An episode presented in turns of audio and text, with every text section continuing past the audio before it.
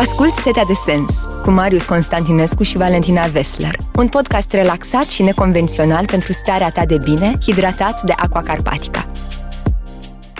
Bun găsit la un nou podcast uh, Setea de Sens. Bine ai revenit, Valentina. Bine te-am găsit. Uite, îți propun să vorbim uh, despre, despre o sintagmă pe care am auzit-o acum ceva ani, în pandemie s-a reluat la unii dintre părinți, care spuneau știi ceva, eu o să trăiesc în bula mea, nu mă mai interesează ce se întâmplă în, în exterior, am ieșit în stradă, m-am stresat, am încercat să îndrept lucrurile, nu se poate nimic, prefer să rămân în țară, dar în bula mea, nu mai fac pentru nimeni, nu mă mai interesează ce probleme au ceilalți, trebuie să supraviețuiască familia. Și m-am gândit atunci, mai poate să fie o soluție. Și recunosc, câteodată mă trezesc că mă gândesc doar la binele familiei și spun, băi, asta este, trebuie să fiecare dintre noi să supraviețuim. Cum ți se pare ție, în primul rând, această sintagmă și acest oarecum, aș spune, pericol de a ne diviza și mai tare între noi? Ce înțeleg eu din ce spunea doamna respectivă? Pentru că și eu, la rândul meu, am trăit aceleași mm. emoții, sentimente, numește-le cum vrei tu. Înțeleg o mare oboseală, dezamăgire, uh, resemnare, poate chiar capitulare. Asta înțeleg eu. Poate în filonul doamnei respective și chiar al meu.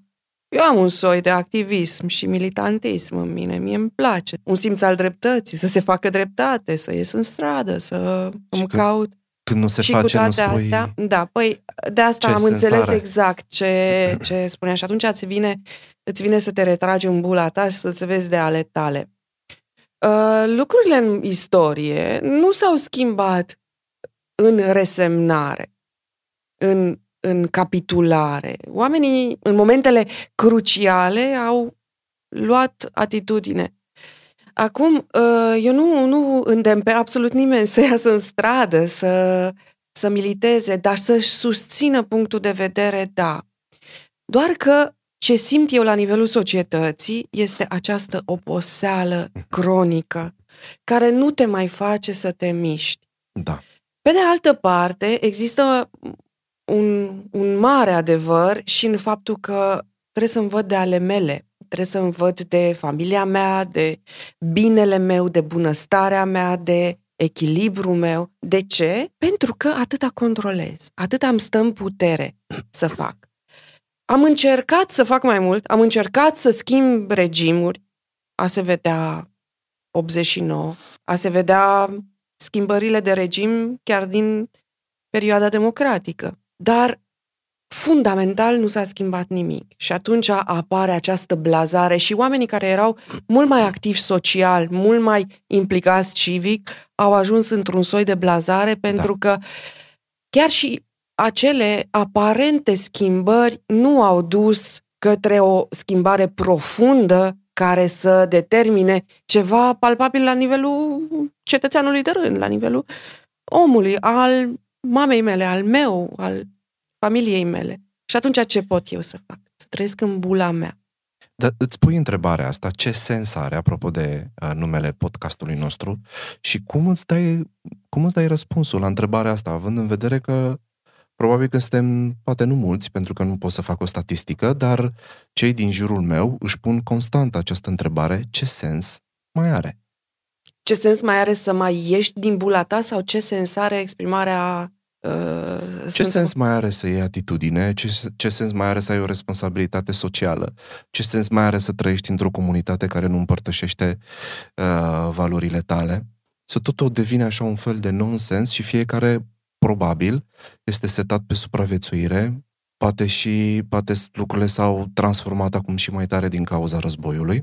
Sau oamenii se, se retrag. În aceste momente când uh, simt eu pot să vorbesc din propria experiență. În momentele în care simt această blazare și nu am niciun fel de, de pornire uh, de a schimba mhm. radical ceva, încerc să schimb acolo unde pot să schimb.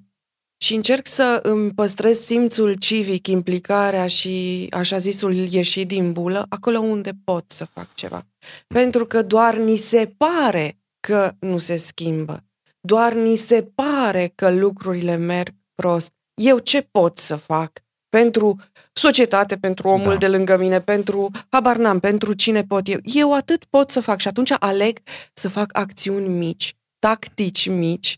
Nu duc războaie mari, duc războaie mici. Da. Asta nu înseamnă că eu nu sunt implicată civic. Nu mai sunt atât de vizibil, adică nu mai sunt în piață la universitate, da, da. nu mai încerc să schimb nu știu ce partid politic, dar mă duc la vot, îmi exercit drepturile de cetățean, ajut comunitatea din care vin, poate, fac eforturi să sprijin oameni care poate nu sunt atât de norocoși ca mine, încerc să ating ce pot să ating în jurul meu cu adevărata mea credință că pot schimba ceva, măcar în viața lor. A fost vreodată un obstacol, în sensul că ai încercat să faci asta, te-ai motivat și apoi ai văzut că lucrurile nu au funcționat așa cum te-ai așteptat și totuși ai zis, merg mai departe. Ce ai făcut? Care e de foarte ingredientul multe ori. necesar? De foarte multe ori.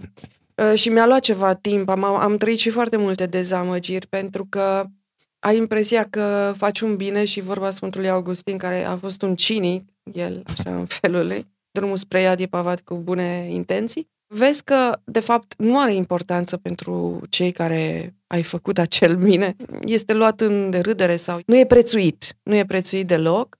Și atunci ai așa un fel de blazare din nou, mă întorc în bula mea. Nu m-a oprit, pentru că nu poți să-i judeci. E, e ca și cum i-aș fi judecat. Să zicem, uite, îți dau un exemplu concret, să nu mai vorbesc așa în niște concepte greu de înțeles. Merg cu niște ajutoare într-o comunitate unde vă, o, să, o să spun cu sinceritate care era comunitatea, era un părinte de la Târgoviște care îngrija uh, niște copii sărmani mulți la număr și multe fete, multe... și era așa un fel de un bolovan alusiv pe care îl urca el acolo pe muntele ăla, pentru că nu reușea să, să le schimbe viața de așa manieră încât ei să fie integrabili, adică rata lui de succes în comunitatea respectivă, unde era unde era undeva la 130 ceva de copii, era foarte, foarte mică. Adică 2-3 se integrau și chiar făceau lucruri și efortul era destul de mare. Păi și ce face în aceste momente? Hmm. Te oprești? El s-a oprit? Nu, el era acolo dedicat și încerca de fiecare dată. Începând de la dragul de el era absolut adorabil, cum încerca el să facă din din sutana lui de, de preot să dea consultanță tinerelor adolescente, să îi învețe să discearnă între bine și rău copii crescuți pe stradă care nu aveau niciun fel de reper moral. Îți vine să te întorci pentru că tu știi că eforturile tale au fost degeaba? Nu, nu, continui până ajungi la tipping point, acel moment când se declanșează și se întâmplă binele și se schimbă lucrurile mai bine. Nu se schimbă poate la nivel mare, cum da. spui tu, dar ele se schimbă. Poate ăsta e unul dintre blocaje, faptul că te aștepți ca lucrurile să se transforme repede și la nivel macro Evident. și devii uh, destul de dezamăgit când vezi că acțiunile tale nu au așa un răspuns uh, care să, să-ți aducă um, ceea ce ți-ai dorit atât de repede Ceea ce spui, dacă înțeleg bine, este că e bine să ai grijă și de bula ta, dar e bine să te uiți și în afară, că poate cine știe, această bulă o extinzi și încet, încet, uite, apare un preot care are nevoie de ajutor sau poate că apar alte comunități care au nevoie de sprijinul tău și poți încet, încet să-ți extinzi bula, nu trebuie neapărat să ieși din ea. Omul este un animal social. Omul are nevoie de interacțiune, are nevoie de comunitate, exista niște credințe și societăți. De fapt, toate societățile arhaice creșteau copii în, în comunitate. Bătrânii, la oaltă cu tinerii și mai mult bătrânii, înțelepciunea bătrânilor, transmitea copilului care era în creștere. Deci satul, acea celulă de bază, contribuia la educarea copilului, la creșterea lui. Deci noi creșteam unii împreună cu ceilalți. Și nu e valabil doar pentru societatea românească, e valabil în toate societățile arhaice. Noi ne izolăm, aproape că nici nu mai formăm familii. Care e riscul să trăim atât de individualizat, separați unii de ceilalți? Nu știu, uh, aș putea să fac niște speculații, nu sunt sociolog, n-am urmărit fenomenul chiar atât de amplu, dar eu cred că ne aduce la o vlăguire sufletească și mm. la acel cancer despre care se vorbește atât de des al cancer sufletului, social. depresia. Mm. Înstrăinarea, faptul că ne izolăm foarte tare ne trezește niște angoase. Noi avem nevoie să împărtășim, noi avem da. nevoie să ne conectăm. Dar zice că po- poți acum, ai toate resursele necesare să, să nu interacționezi. Nu este același lucru. Nu este același lucru. Interacțiunea umană în care eu țin căldura zâmbetului, căldura atitudinii, mm. Uh, căldura sufletească, ți-o simt dincolo de ecran, nu se poate compensa prin canale sociale, prin uh, YouTube, uh, nu, chiar nu se poate. Măcar ca formă de terapie, hai să ne vedem din când în când la un pahar de vorbă, la o cafea, la un ceai de vorbă. Atunci când este sete de sens, când ce este... bine face să vorbim, poate câteodată și banalități, Absolut. dar uh, faptul de a, fi, de a fi împreună mi se pare într-adevăr uh, important. Și asta e o bucurie. te face să... Da, e o bucurie, că s-ar putea ca ambulata să te simți destul de singur, câteodată să nu-ți dai seama sau să apară tot felul de lucruri pe care poate nu le realizezi și când, de fapt, nevoia de a, de a fi împreună este cea care poate să fie foarte, foarte ușor de îndeplinit. Când nu poți să ieși din bulata, invită oameni în bulata.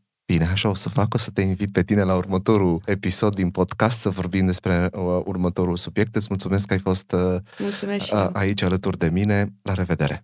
Ai ascultat Seta de Sens, un podcast pentru starea ta de bine, hidratat de Aqua Carpatica.